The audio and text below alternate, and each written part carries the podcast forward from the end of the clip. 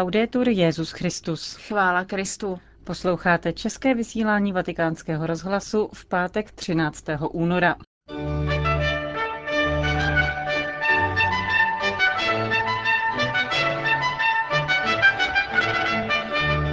Aktuality z Vatikánu a ze světa a po nich jako každý pátek promluva otce kardinála Tomáše Špidlíka. Na to se můžete těšit ve vysílání, kterým vás provázejí Johana Brunková a Markéta Šindelářová.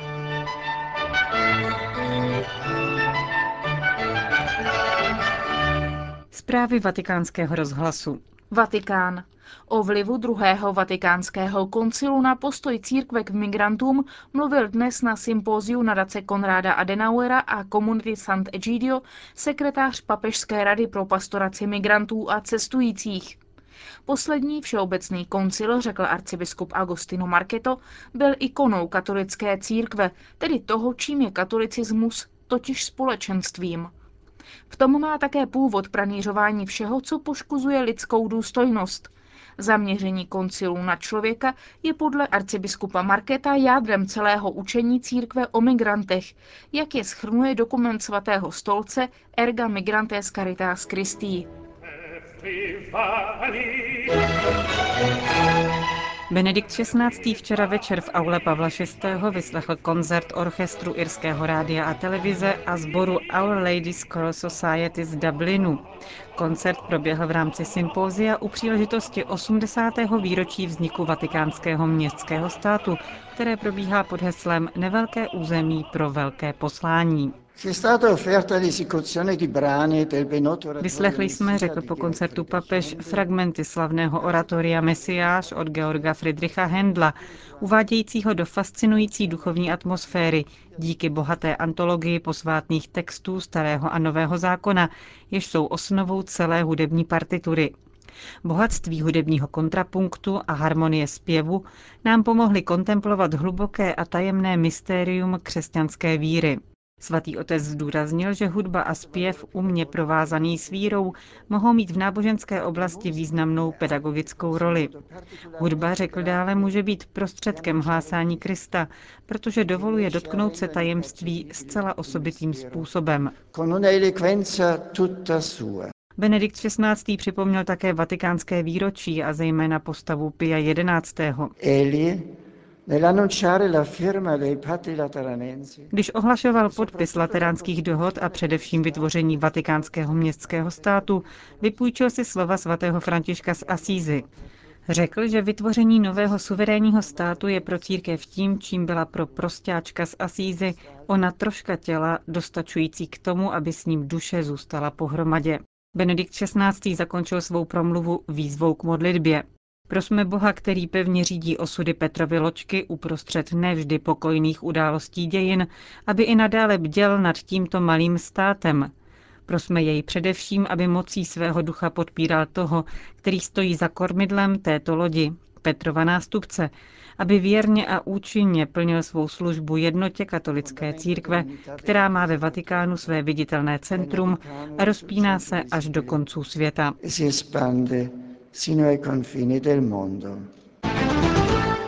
Až do desátého května potrvá výstava k osmdesátému výročí Vatikánského městského státu.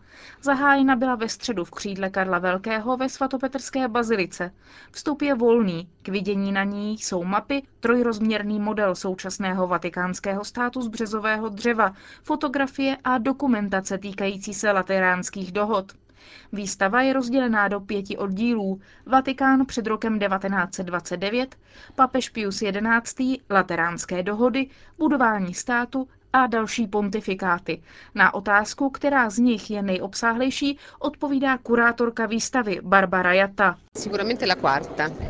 Určitě ta čtvrtá, ta o budování státu, tedy o době po jedenáctého únoru devatenáct set dvacet devět, kdy se začal fakticky budovat městský stát Vatikán. Rozdělili jsme ji sektor po sektoru, úřad po úřadu, aby každý dostal svůj prostor. Výstava také představuje významnou roli Pia jedenáctého při budování Vatikánského státu. K vidění jsou různé předměty. jako například mikrofon, který použil Pius jedenáctý dvanáctého února devatenáct set třicet jedna při zahájení prvního vysílání vatikánského rozhlasu, nebo automobil Citroën, vyrobený v roce devatenáct set dvacet devět, který Pius jedenáctý používal. Konec zpráv.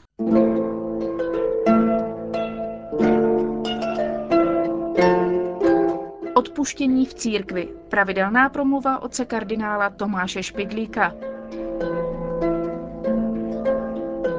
Vypravoval na mě jeden spolubrat Holanďan vzpomínku z války. Byl na Jávě jako misionář, najednou obsadili ostrov Japonci a dva jejich vojáci vtrhli do kostela právě při mši. Prošli jej ostentativně od oltářek až ke dveřím a hledali, není-li tam něco podezřelého. Nakonec to našli. Zpovědníci vzadu v kostele považovali to za skryš, do které se chtěl někdo ukryt. Proč se zpovědnice umístují do takového odsunutého místa? Doveme to dobře pochopit. Kostel je otevřený společný prostor, zpověď považujeme za privátní záležitost. Dnes nejsme rádi, když nás tu někdo vidí. Přesto však rumunský teolog Stanilae považuje tuto situaci za dost nenormální. Upozorňuje, že je tu jistý protiklad mezi zpovědí a ostatními svátostí, které se udílejí v církvi veřejně a někdy i velmi slavnostně. K prvnímu svatému přijímání například přistupují děti před celým kostelem. Předtím se však vyspovídali kdesi nenápadně.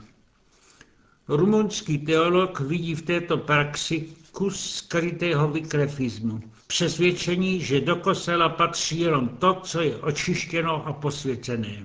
Víme, že vykrefisté vylučovali z církve hříšníky. Mezi odsouzenými články, z kterých býval obžalován i Jan Hus, je také tento. Je-li papež nebo biskup nebo prelát ve smrtelném hříchu, už není papež ani biskup, ani prelát. Teologicky se to ospravedlňuje vyznáním víry, věřím v jednu svatou, katolickou a apoštolskou církev. V jakém smyslu je tedy církev svatá? To je otázka, na kterou musíme stále odpovídat proti námitkám těch, kteří sbírají všechny skandály a nedopatření, která najdou v kléru. Nestačí povrchní odpověď, že to není tak zlé, že všude jsou chyby a podobně. Hlavní odpověď je teologická. Církev je svatá, protože má v sobě sílu od hříchu lidí a svět očišťovat. V tom je jedna z hlavních vlastností. Neočišťuje však lidi mimo sebe, ale v sobě, uvnitř mystického těla Kristova. Můžeme to osvětlit příkladem se zdravým tělesným. Říkáme o některých lidech, že jsou zdraví. O jiných se mluví jako o nemocných, ale je to jenom přibližné. Všichni nosí v sobě jisté zárodky nemoci a všichni mají v organismu sílu, aby jim vzdorovali a je přemáhali. Pokud je ta síla dostatečná, aby přemohla různá nebezpečí nákazy, jsme spokojeni a schválíme si, že jsme zdraví. Podlehli nemoc naší životní energii, podlehli jsme nemoci. Církev nemá sílu uchránit nás nemocí tělesných, ale má dár milostí od Krista, aby zvítězila nad všemi nemocemi ducha, i těmi nejtěžšími hříchy. Všechny jsou odpustitelné, duchovně napravitelné, uzdravitelné. Stálým přemáháním zla se církev stále posvěcuje. V této souvislosti se ovšem ptáme, kdo je představitelem církve určeným k tomu úkolu. Spontánně odpovídáme kněz ve zpovědnici. Tu jde o odpuštění svátostné. Ale svátosti se musí chápat v souvislosti celé církve. Každý z nás pokřtěných je členem církve, tedy musí odpouštět i on. Vždyť tak se modlíme v Otčenáši. Odpusť nám naše viny, jako i my odpouštíme našim viníkům. Tím se posvěcujeme tak, jako se posvěcuje církev odpuštěním hříchů. Žijeme tedy v takové situaci, že musíme stále od lidí žádat prominutí a my sami musíme stále promíjet. Je to lehké. Když promíjíme, cítíme se vyššími, jde to tedy snadněji. Když žádáme o prominutí, jsme menší, je nám to tedy dost těžké. Ale i to první může být nesnadné. Musíme se totiž zříci své tvrdosti. Ale právě proto nás prominutí urážky očistuje. Urážka vnikla do našeho srdce myšlení jako zlá myšlenka pomsty a stále intoxikuje organismus. Připlete se ke každé jiné myšlence, její oči a uši vnímají události pod jejím vlivem. To zlo se neodstraní jinak, než odpuštěním, která tu cizí látku rozpouští. Nejsme-li smířeni s lidmi, narušil se i náš poměr k Bohu. Hříchy proti bližnímu jsou totiž proti Bohu a obráceně. Už se nedokážeme dobře modlit. Starý syrský autor opat Izajáš píše: nepřechovávej zlé úmysly vůči nikomu, jinak se namáháš nadarmo. Očiš srdce ve vztahu ke všem lidem a najdeš mír v Bohu. Když někoho kousnou štýl, jed proniká do celého těla a dojde až do srdce. Tak je tomu i se zlobou vůči bližnímu. Její jed otravuje duši a uvádí v nebezpečí, které je následek toho zla. Kdo se tedy nechce namáhat nadarmo, hledí se zbavit jedu štýla. To je zla a zlých úmyslů. Ze zkušeností ovšem víme, že jsou různé typy. Jedni dovedou odpustit na dno, po jiné je to velmi těžké.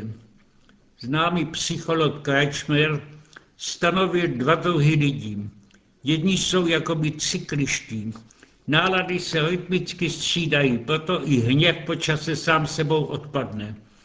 Druzí jsou schizoidní, malé dojmy časem rostou, rostou a utvrzují se v mysli. Takoví psychologicky nedokážou zapomenout zlo do smrti. Rozumí se, že to rozdělení na dvojí lidí jenom schematické. I u nás samých pozorujeme dvojí reakci. Něco zapomeneme snadno a když to vzpomínáme, smějeme se tomu, že jsme se dali tak pobouřit. Jiné věci se nás dotknou na dosmrti. Čím to je? Rozdíl není ve vnějších událostech, ale v nás samých. Věci na nás mají takový vliv, jakou jim přikládáme důležitost. Přirozeně bolí každá ztráta. Ale některá je malá a jiná je velká. Některá je nahraditelná, jiná, jiná se nám zdá nenahraditelná. Nebolí ztráta, která se stala příležitostí k něčemu dobrému. Někdo se například dostal do svízelné situace, ale v té potkal dobrého člověka, s kterým se spřátelil na dosmrti. Ztrátou získal, načteli pro ní naříkat. Podobně se stane s námi, když opravdu dovedeme odpustit. Urážka zabolela, ale odpuštěním roste láska v nás samých. Ta pak ohřívá radostně srdce. Svatý Efrem to vyjadřuje lidovým přirovnáním. Když je polévka horká, říká, mouchy do ní nepadají. Tak také myšlenek, které nás trápí, se nejsnadněji zbavíme hřejivým pocitem lásky v srdci. Když tedy uvěříme, že jsme se odpuštěním sami posvětili, že jsme se stali dokonalejšími a že nám samým odpouští Bůh to, co by nás jinak potrestal, pak je nám snadné zachovat se podle Evangelia.